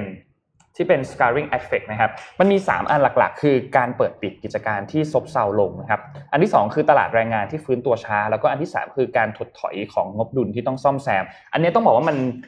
เชื่อมกันหมด มันเชื่อมต่อเนื่องกันหมด อันแรกก่อนการปิดกิจการเนี่ยมันนำไปสู่ข้อ2อยู่แล้วก็คือการตกงานทำให้ตลาดแรงงานเนี่ยฟื้นตัวช้า พอตลาดแรงงานฟื้นตัวช้าปุ๊บรายได้ก็ลดต่ำลงหนี้สินก็เพิ่มขึ้นถูกไหมครับ ทีนี้การที่ตลาดแรงงานมันฟื้นตัวช้าเนี่ยครัวเรือนก็ต้องลดการใช้จ่ายทำให้ภาคธุรกิจเองก็ได้รับผลกระทบ อาจจะมีการปิดธุรกิจเพิ่มเติมเข้าไปอีกนะครับ ส่วนเรื่องของเออการซ่อมแซมงบดุลของภาคธุรกิจเนี่ยก็นำไปสู่การชะลอการจ้างงานด้วยนะครับ แล้วก็การซ่อมแซมงบดุลทั้งครัวเรือนแล้วก็ทั้งธุรกิจเนี่ยรวมถึงบริษัทต่างๆเนี่ยก็เป็นอุปสรรคในการเติบโต แล้วก็การจัดสรรทรัพยากรอย่างมีประสิทธิภาพด้วย เพราะฉะนั้นอันนี้เนี่ยค่อนข้างที่จะเป็นจุดที่น่าห่วงที่สุดสำหรับเรื่องแผลเป็นที่จะเกิดขึ้น เพราะว่าพวกการปิดกิจการเพิ่มขึ้น อืม พวกจำนวนชั่วโมงในการทำงานก็ลดลงทั้งเต็มเวลาแล้วก็งาน อืม OT ก็หายไปเยอะมากๆภาวะตลาดแรงงานที่ต้องบอกว่าตอนนี้เนี่ยค่อนข้างที่จะน่าเป็นห่วง เพราะฉะนั้นอันนี้เนี่ยเป็น 3 ข้อที่เอ่อต้องจับตามองหลังจากนี้ในช่วง อืม เวลาการฟื้นตัวในไตรมาสที่ 4 รวมถึงในปี 2021 ด้วย อืม ที่เราก็คาดการณ์กันว่า หวังว่ามันจะเป็นตัวเลขที่บวกที่ดีขึ้น อืม แต่เราก็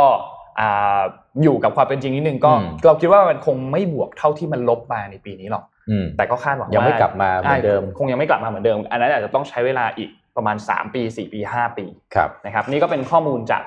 SBIC อืม นะครับ ผม ก็ เสริม ขอบคุณ ผมเสริม ทีม Wealth Advisory ด้วย เอ่อเรื่องของเอ่อในประเทศเนาะขอรูป H6 หน่อยนะครับ ธนาคารแห่งประเทศไทยนะฮะเตรียมปรับเงื่อนไขเรื่องซอฟ t l โลนนะครับตอนนี้มี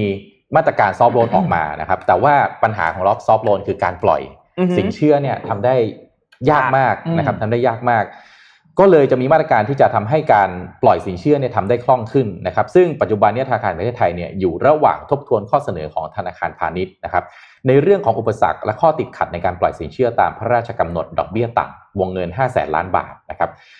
โดยธนาคารแห่งประเทศไทยก็ยอมรับนะครับว่าในช่วงแรกที่ออกมาตรการเพื่อเน้นความรวดเร็วเนี่ย ในการช่วยเหลือผู้ประกอบการแล้วหลังจากนั้นก็ได้ผ่อนคลายเกณฑ์ตามลำดับนะครับ เช่น การขยายเวลาการขอสินเชื่อซอฟต์โลนไปอีก 6 เดือนนะฮะจากอ่าเดิมเนี่ยหมดมาตรการวันที่ 22 ตุลาคม 2563 เมื่อเอ่อที่ผ่านมานะฮะก็ต่อให้ไปจนถึงเดือนเมษายน 2564 นะครับรวมถึงยังขยายกรอบการปล่อยสินเชื่อไปสู่บริษัทที่จดทะเบียนอยู่ในตลาด MAI ด้วยนะครับแล้วก็ดึงอ่าบริษัทอ่าประกันสินเชื่ออุตสาหกรรมขนาดย่อมหรือบสยเข้ามาช่วยด้วยนะครับในการรับความเสี่ยงในหลังปีที่สองนะครับ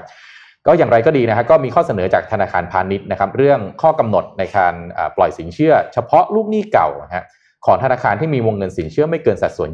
20%นะครับของสินเชื่อคงค้างเมื่อสิ้นปี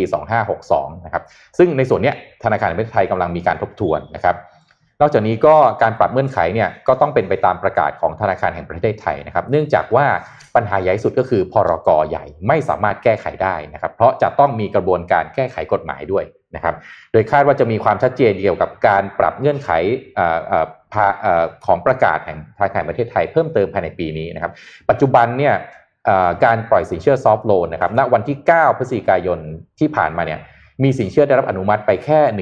125,072 ล้านบาทเท่านั้นเอง แล้วก็จำนวนผู้ได้รับซอฟท์โลนเนี่ย มีแค่ 72,182 รายเท่านั้นเอง จาก 5 0 0 0 0 0 ล้าน อืม นะครับ ก็อ่าปัญหาไม่อยู่ที่ธนาคาร ปัญหาอยู่ที่กฎระเบียบ กฎระเบียบ ต่างๆ อืม นะครับที่ที่ที่เป็นปัญหาในการปล่อย อีกข่าวหนึ่งฮะปีเอ่ออาทิตย์ที่แล้วเนี่ยผมเอ่อมาอ่านข่าวเรื่องของมาตรการการจัดเก็บภาษีของกรมสรรพากรที่จะมีการเปลี่ยนไป แล้วก็จะมีการไปจัดเก็บพวกออนไลน์มากขึ้นนะตอนนี้กรมสรรพากรก็มีการออกมาเอ่อให้ข่าวนะครับที่ชัดเจนมากขึ้นนะครับเรื่องเกี่ยวกับการเก็บภาษีออนไลน์ แต่เล็งไปที่การเก็บภาษีร้านค้าออนไลน์ฟรีแลนซ์แล้วก็ยูทูบเบอร์แล้วก็อินฟลูเอนเซอร์ต่างๆ ให้เข้าระบบภาษี อ่าฮะ นะครับประมาณ 5 0 0แสนคนนะครับแล้วก็ขยเอ่อจะขยายฐานภาษีนิติบุคคล หวังจะให้ผู้ประกอบการเนี่ยเข้าระบบให้ได้ 6 0แสนคนนะครับเน้นเก็บแวดให้ได้ 40%ของรายได้นะครับเพื่อให้รายได้เนี่ยเก็บได้ตามเป้าคือ 2.085 ล้านล้านบาทนะเตรียมที่จะเพิ่มประสิทธิภาพในการจัดเก็บต่างๆนะครับแล้วก็เร่งขยายฐานโดยมุ่งไปที่การจัดเก็บภาษีจากเอ่อบุคคลธรรมดาเพิ่มมากขึ้นนะครับ นี่นี่กรมสรรพากรก็มองว่าเรื่องนี้เป็นการสร้างความเป็นธรรมให้ความเป็นธรรมให้เกิดขึ้นในระบบนะครับ เนื่องจากปัจจุบันยังมีผู้ที่ไม่ได้อยู่ในฐานภาษีเนี่ยเป็นจำนวนมากนะครับ ก็เบื้องต้นก็พบว่ามีผู้อยู่นอกระบบภาษีเนี่ยถึง 6 ล้านคน โอ้โห นะครับเอ่อเช่นฟรีแลนซ์ผู้มีอิทธิพล ผู้มีอิทธิพลนี่อย่าเข้าใจผิดนะฮะวงเล็บคืออินฟลูเอนเซอร์ครับ ไม่ใช่ผู้มีอิทธิพลแบบนั้นไม่ใช่แบบว่า เออ ถูกต้อง มาเฟียไม่ใช่ ถู แบบ ก นั้น ต้องครับ อืม แล้วก็ยูทูบเบอร์เป็นต้นนะฮะก็ก็เล็งว่าจะดึงจาก 6 ล้านคนเนี่ยเข้ามาให้ได้เนี่ยประมาณ 5 ล้านประมาณ 5 0 0แสนคนนะครับ อืม ก็กรมสรรพากรก็บอกว่าที่ผ่านมามีผู้ร้องเรียนมากนะครับ ว่ากลุ่มฟรีแลนซ์ยูทูบเบอร์อินฟลูเอนเซอร์เนี่ยไม่อยู่ในระบบของอาการเสียภาษีนะครับ อื ก็ในปี 2563 เนี่ยมีผู้อยู่ในระบบฐานภาษีทั้งหมดเนี่ย 9.55 ล้านคน เพิ่มขึ้นจากปี 2562 เพิ่มมา 250,000 คนนะครับ ก็เอ่อเกณฑ์เอ่อ แต่ในจำนวนนี้เนี่ยมีผู้ที่ถึงเกณฑ์รายได้ขั้นต่ำเนี่ยเอ่อรายได้ขั้นต่ำที่จะเสียภาษีคือ 25,000 บาทต่อเดือนนะครับ ประมาณ 3.3 ล้านคน แล้วก็ 6.25 ล้านคนที่ยังไม่ถึงเกณฑ์ต้องเสียภาษีนะครับ ก็อ่ะเรื่องของฐานภาษีนะครับ ก็จริง ๆ อยากให้จัดเก็บผู้มีอิทธิพลจริง ๆ ไปเลย ด้วย กว่า เออ น่าจะได้เยอะกว่า เออน่าจะได้เยอะกว่า น้ำคำน้แต่ได้มาก อะไรอย่างนั้น ใช่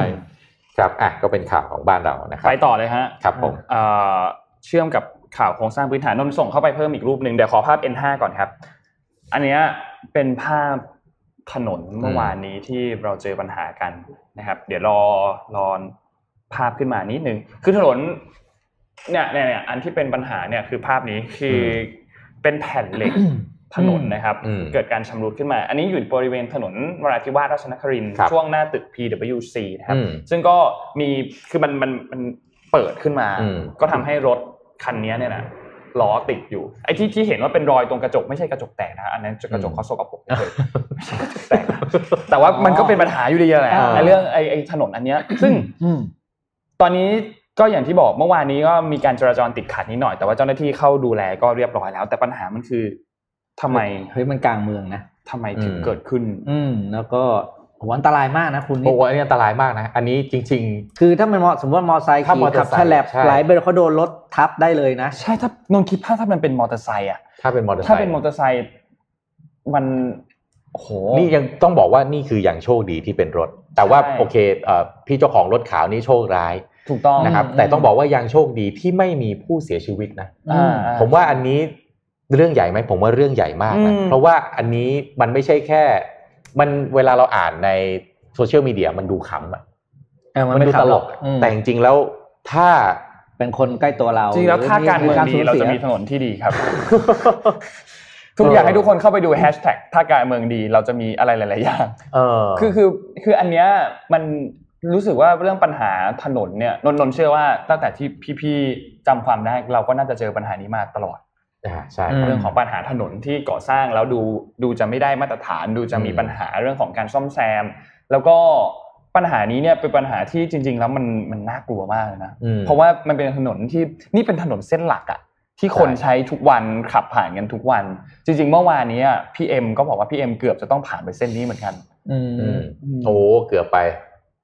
อันตราย ดีนะ มาก ไม่ใช่น้องเอ็มที่ขับไปขับไปเจอเออ ก็ อันตรายมาก เขาเรียกไงนะ หวังว่าทุกไซต์ก่อสร้างจะปรับปรุง อืม อืม โอเคโน ได้ ขอพาไปต่อข่าวนี้นิดนึง เกี่ยวกับเรื่องของอาร์เมเนียกับอาเซอร์ไบจานนิดนึงตัวบริเวณภูมิภาคนากาโนคาราบักนะครับ อืม ที่อย่างที่บอกว่าเป็นภูมิภาคที่เกิดปัญหาความขัดแย้งกันเกิดขึ้นนะครั ครับ บ เดี๋ยวนนท์เล่าย้อนความให้ทุกคนฟังนิดนึง คือต้องบอกว่าอ่าพื้นที่นี้เนี่ยเป็นพื้นที่ที่อ่าอาเซอร์ไบจานกับอาร์เมเนียเนี่ยมีการเขาเรียกว่ามีความขัดแย้งกันอยู่ อืม ค่อนข้างเป็นระยะเวลานานแล้ว อืม เป็นหลักหลักหลายปีแล้วนะครับ ซึ่งเอ่อการสู้รบครั้งนี้เนี่ยเกิดขึ้นมาเมื่อประมาณช่วงเวลาประมาณเดือนครึ่งกับเกือบสองเดือนที่ผ่านมานะครับ ครับ ตัวเลขล่าสุดที่เราได้รับเนี่ยนะครับที่เป็นตัวเลขที่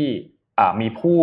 เสียชีวิตแล้วก็ผู้ที่ได้รับบาดเจ็บเนี่ยทั้งสองฝั่งเนี่ยรวมแล้วเนี่ยมีผู้เสียชีวิตประมาณ 4,000 กว่าราย อืม นะครับแล้วก็ผู้ได้รับบาดเจ็บเนี่ยตัวเลขล่าสุดคือประมาณ 8,000 กว่ารายนะครับ อืม ซึ่งล่าสุดเนี่ยอย่างที่เราเราทุกคนทราบว่ารัสเซียเนี่ยเข้ามาเป็นตัวกลางในการเจรจาให้เกิดตัวสนธิสัญญาการหยุดยิงเนี่ยเพื่อควบคุมสถานการณ์ที่เกิดขึ้นนะครับ อืม แต่ว่าประเด็นอันนี้เนี่ยยังเป็นประเด็นที่ค่อนข้างที่จะน่าเป็นห่วงอยู่ เพราะว่าตัวภูมิภาคอันนี้เนี่ยในสัญญาเนี่ยนะครับมันมีการระบุครับว่าเอ่อทางด้านของอาเซอร์ไบจานกับอาร์เมเนียเนี่ยนะครับคือต้องมีการส่งมอบพื้นที่กัน อืม พอมีการส่งมอบพื้นที่กันเนี่ยมันทำให้เกิดปัญหาเกิดขึ้นครับ ชาวหมู่ชาวบ้านทั้งหลายที่อยู่ในบริเวณพื้นที่ตัวภูมิภาคนากาโนคาราบักตรงนี้เนี่ยมีการเผาบ้านเรือนตัวเอง อืม ก่อนที่จะอพยพข้ามไปยังอาร์เมเนีย ก็คือเส้นตายอันนี้เนี่ยมันมีเส้นตายคือวันที่ 15 พฤศจิกายนที่ผ่านมา ก็คือเมื่อวันอาทิตย์ที่ผ่านมาเนี่ยจะต้อง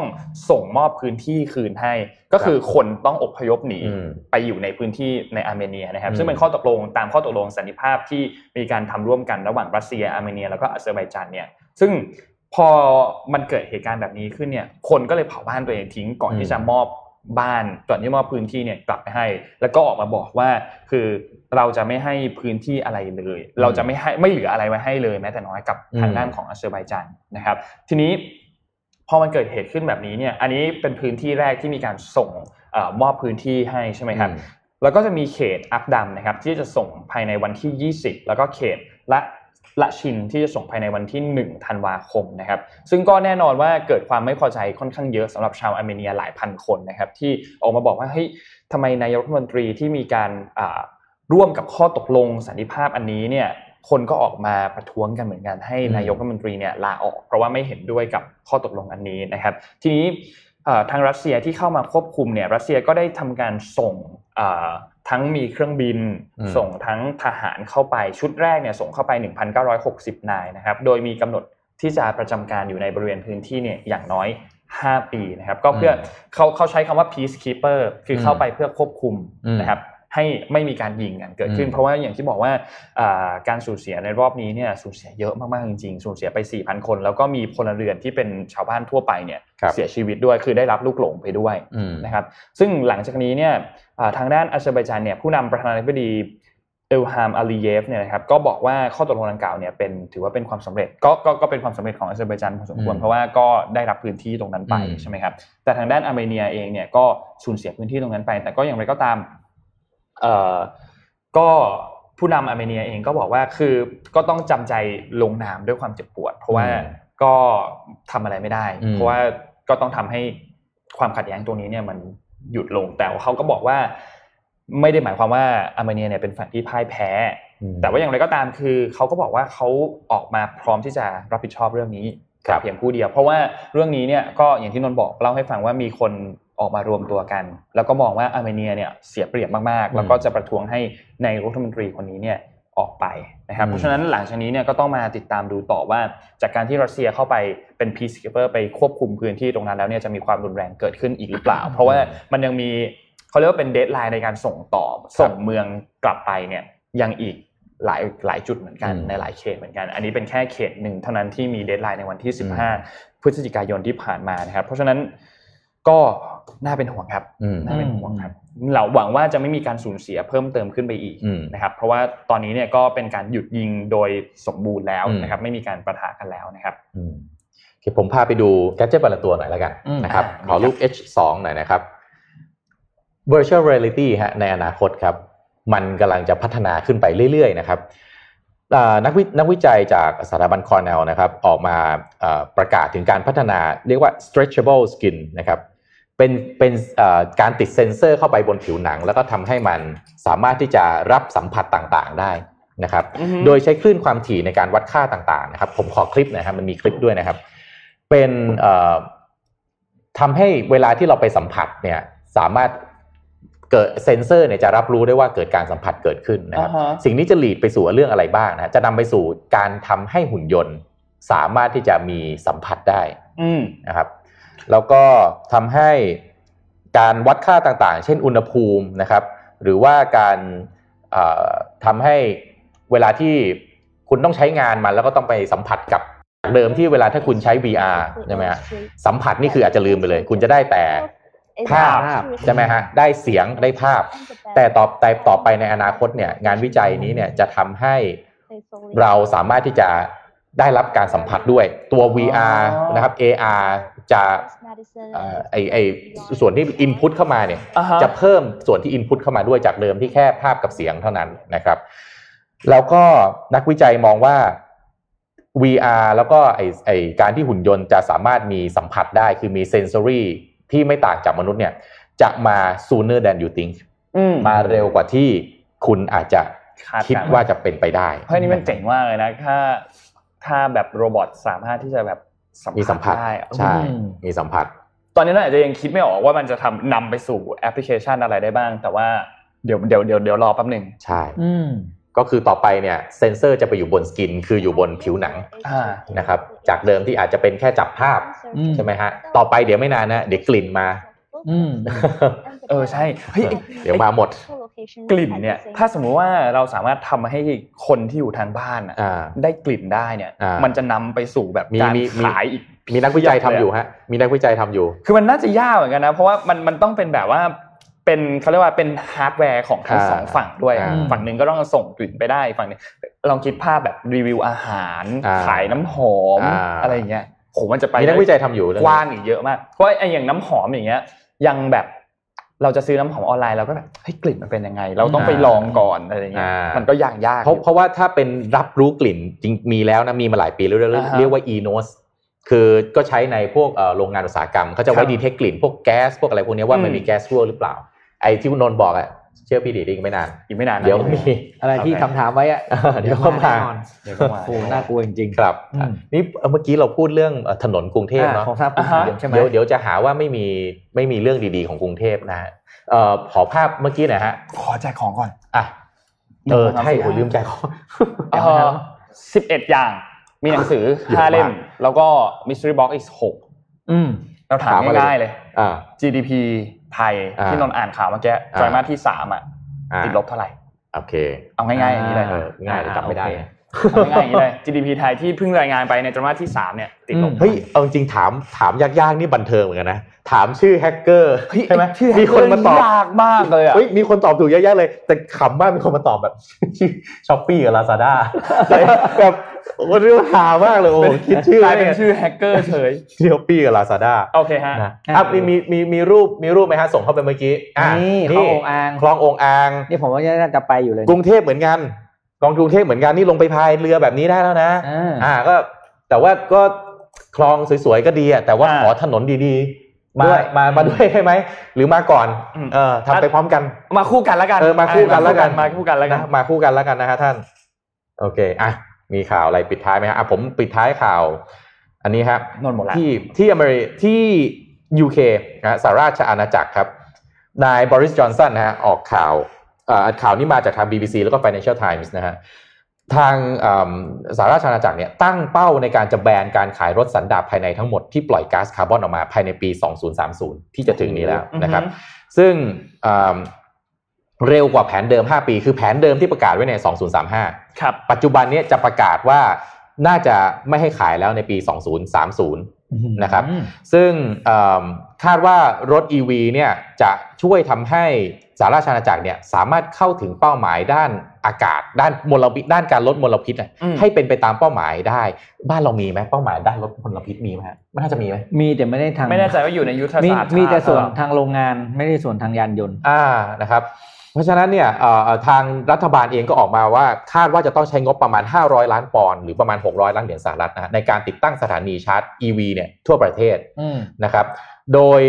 การประกาศอย่างเป็นทางการโดยนายบริสจอนสันนายกรัฐมนตรีจะมีการประกาศอย่างเป็นทางการในอาทิตย์หน้าที่จะถึงนี้นะครับ ซึ่งพอข่าวนี้ออกมาเนี่ยทางผู้ผลิตรถยนต์ก็ออกออกมาส่งสัญญาณเลยว่าไม่แฮปปี้เรื่องนี้มากๆ โดยเฉพาะโตโยต้ากับฮอนด้าที่ประกาศว่าอาจจะต้องชะลอการลงทุนนะครับ เพราะว่า